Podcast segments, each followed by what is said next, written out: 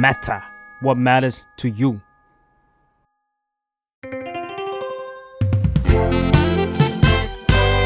What's up Nothing much ได้สับจากข่าว สวัสดีค่ะ อยู่กับมายในรายการวัดสับนะคะ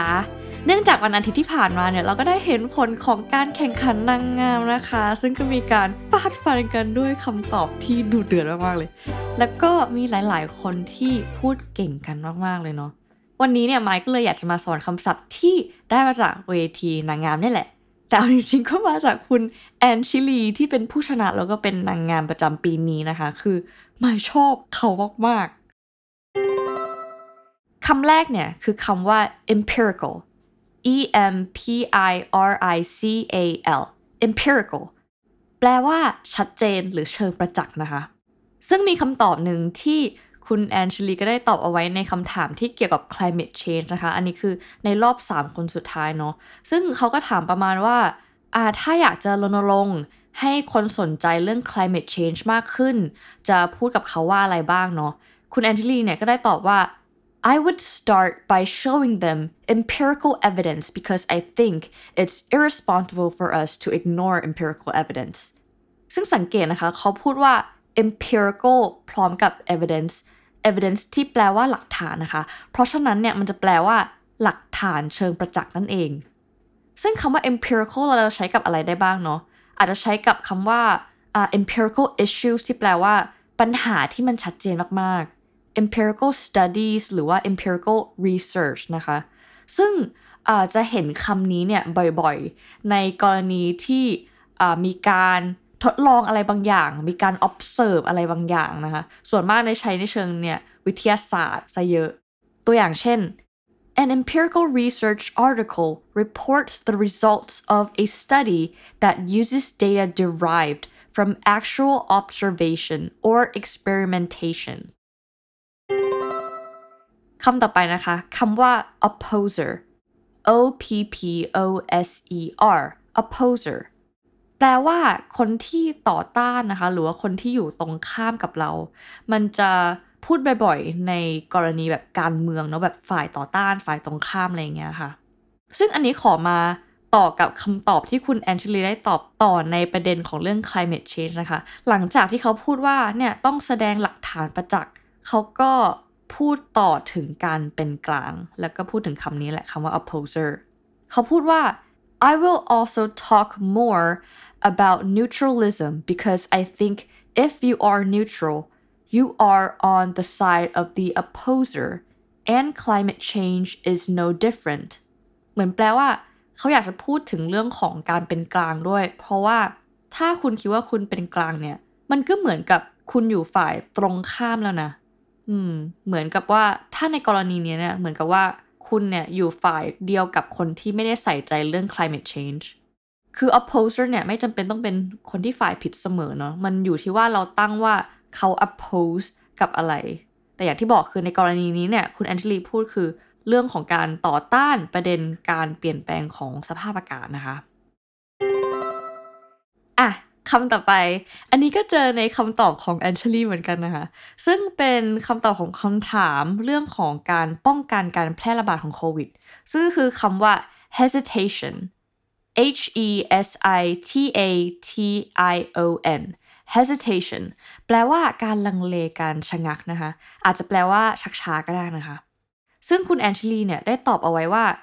I think having that comfort in choosing what vaccine is right for you will give people more comfort and open their hearts more to opening the country, especially if there is hesitation.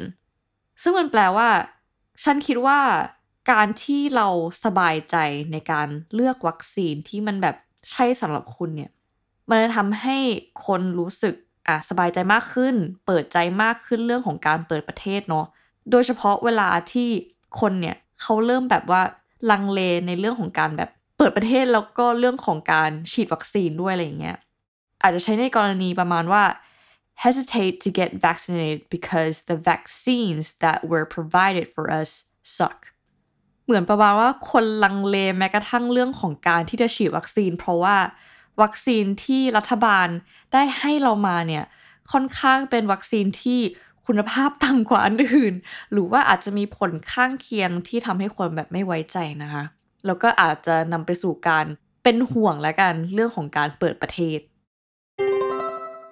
มาถึงคำสุดท้ายแล้วนะคะ เป็นคำที่ไมค์ก็ชอบมากๆ แล้วก็หลายคนเนี่ยอาจจะอ่านคำนี้ผิดนะคะ ซึ่งก็คือคำว่า jeopardize J E O P A R D I